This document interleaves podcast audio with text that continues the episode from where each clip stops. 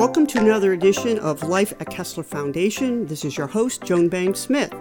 Today, our guest is Ray Ruben. Ray is in our Center for Neuropsychology and Neuroscience. Welcome to the show, Ray.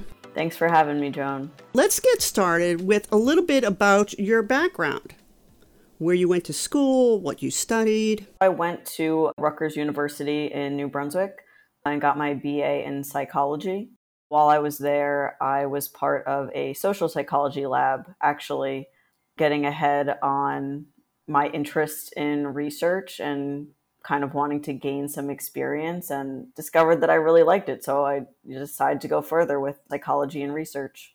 How did you find the foundation? I mean, we're not an academic institution. Right. So that, that's kind of a funny story, actually. I was sending out applications or emails to local colleges or professors at colleges that had labs that I was interested in.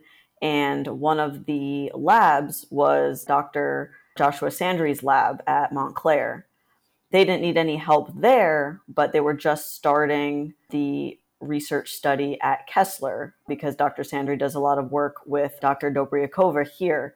So they were just starting their study and he wanted to interview me for that. And here I am, still working on that study. You and I had talked maybe a couple of weeks ago, and being a longtime employee myself, you came just uh, what were hired two weeks before the lockdown.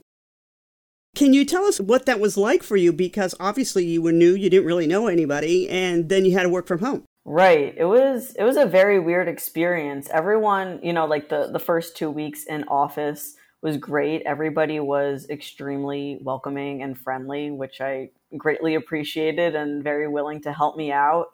But it was definitely a bit of a struggle going immediately working from home after only two weeks because I had hardly started my training. I had, I had so much more I had to do, but that made it quite difficult because a lot of the training involved shadowing other research assistants I just kind of had to hold off with that, be patient, and kind of learn as much as I could while I was at home. That being said, I know shortly after the lockdown, all of a sudden there was this real push to do studies remotely. Were you involved with any of that work?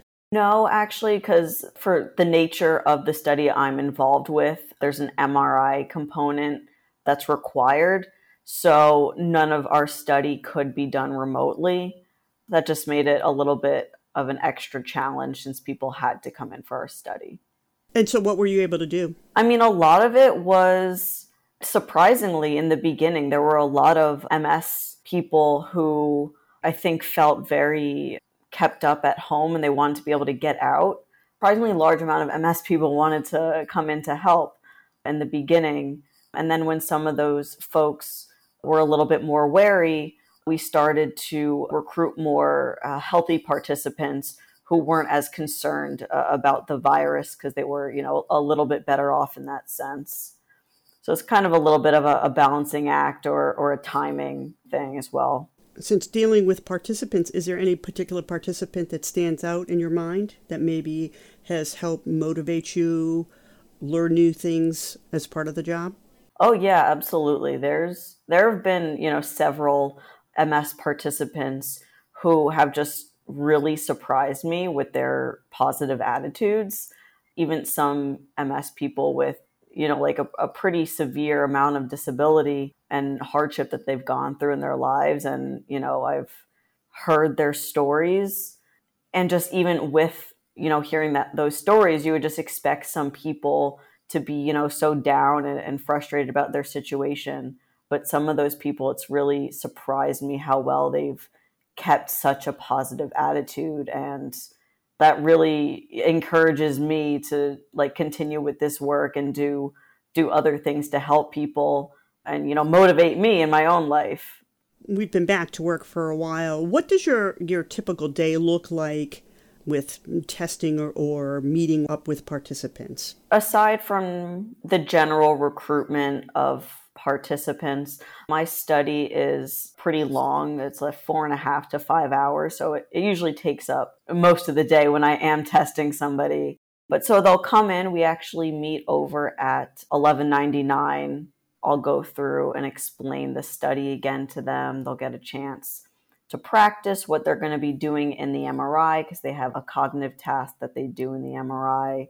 I then walk them through the task in the MRI, make sure they're comfortable and everything. And then we go through a, a large number of neuropsych testing after that. It's always a great experience working with those folks and, and hearing about their experiences. And they're always more than welcoming when it comes to sharing that information as well. Are you still currently recruiting for any of your studies? Yes, we are absolutely still recruiting for um, it's a study called Consolidation and Encoding in MS and TBI. I do the MS recruitment, and my colleague Denise does the TBI recruitment. But we are we are recruiting for both and healthy participants as always. Well, we'll have that link in the program notes so that if people want to look into it further, they can reach out and go through our process. So hopefully, maybe you'll get yeah, maybe you'll get some uh, additional folks for the study. Yeah, that would be great. What would you say is your favorite part about working for the foundation? My favorite part about working for the foundation is is probably the environment. Everybody here is extremely, you know, welcoming and friendly and always very willing to help like fellow colleagues and the um, the research scientists are always very willing to help teach the RAs, which is great. So that's something I really love and appreciate about Kessler. At this stage of your career, where do you see yourself, say, in the next three to five years? I would say hopefully in graduate school. Still trying to determine if that'll be, you know, a master's or PhD program, but hopefully uh, somewhere along those lines. As I wrap this up, what makes you the proudest about the work you're doing here at the foundation? Probably having people thank me at the end of testing when I'm testing research participants. They're really very thankful for the work that we're doing here. And those are the moments where I really see that because you can tell that they're struggling. They really want to see their situation improve and they know that that's what we're trying to do here. So it's really cool being able to see that in those moments. No, that's that's always a nice feeling. That's for sure. That's for sure. Yeah, yeah, absolutely. We wish you the very best as you decide on your future and your work here at the foundation. We thank you for it. Thank you. Tuned into our podcast series lately? Join our listeners in 90 countries who enjoy learning about the work of Kessler Foundation. Be sure and subscribe to our SoundCloud channel, Kessler Foundation, for more research updates. Follow us on Facebook, Twitter, and Instagram. Listen to us on Apple Podcasts, Spotify, SoundCloud, or wherever you get your podcasts. This podcast was recorded remotely and was edited and produced by Joan Banks Smith, creative producer for Kessler Foundation.